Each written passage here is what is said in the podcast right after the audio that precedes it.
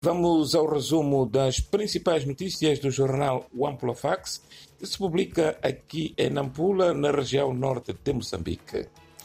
Este sábado, na cidade portuária de Nacala, o 29 curso de formação de unidades especiais das Forças Armadas de Defesa de Moçambique. A cerimônia de encerramento contou com a presença do Presidente da República, Filipe Nyusi, que, na qualidade de comandante-chefe, disse aos recém-formados que a atual situação de segurança no país é desafiante e exige das Forças Armadas de Defesa de Moçambique um nível de prontidão combativa postura de solidariedade, trabalho e de vigilância para fazer face às ameaças terroristas. Arrancam exames da sexta e sétima classes hoje à escala nacional. Os alunos da sexta e sétima classe arrancam hoje, segunda-feira, em todo o país, a realização dos exames da primeira época que marcam o final do ano letivo. Em Nampula, província mais populosa de Moçambique, milhares de crianças vão ser examinadas e as autoridades de educação garantiram que as condições foram devidamente acauteladas até a escola mais distante do centro urbano.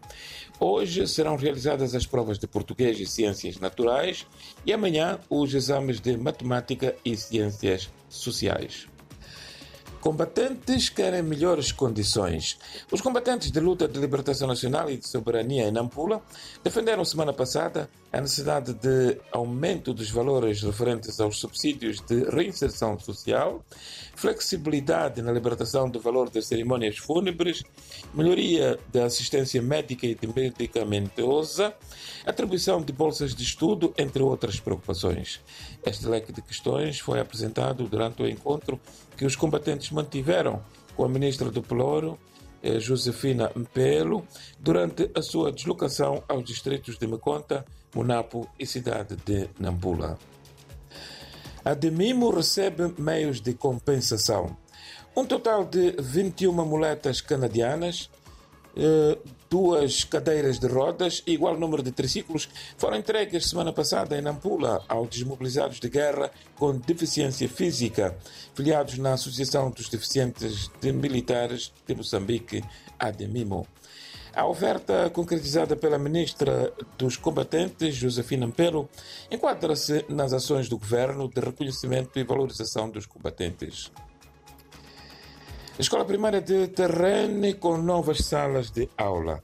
Cinco novas salas de aula equipadas de carteiras foram recentemente construídas na Escola Primária de Primeiro e Segundo Grau de Terrene, arredores da cidade de Nampula, no investimento de pouco mais de 4 milhões de meticais. A cerimônia oficial de entrega das infraestruturas, que igualmente compreende um bloco administrativo, sala de professores e sanitários, foi orientada pelo governador da província, Manuel Rodrigues. Rodrigues reconheceu que, apesar dos esforços em curso, ainda registra-se déficit de salas de aula e carteiras para que as crianças possam estudar em condições condignas.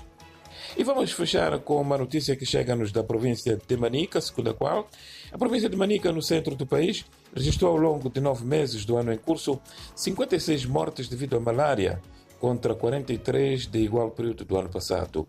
Os dados apontam para o registro de 591.670 casos diagnosticados este ano, contra 672.000 476 de 2021, o que significa que houve uma redução do número de doentes na ordem de 12%.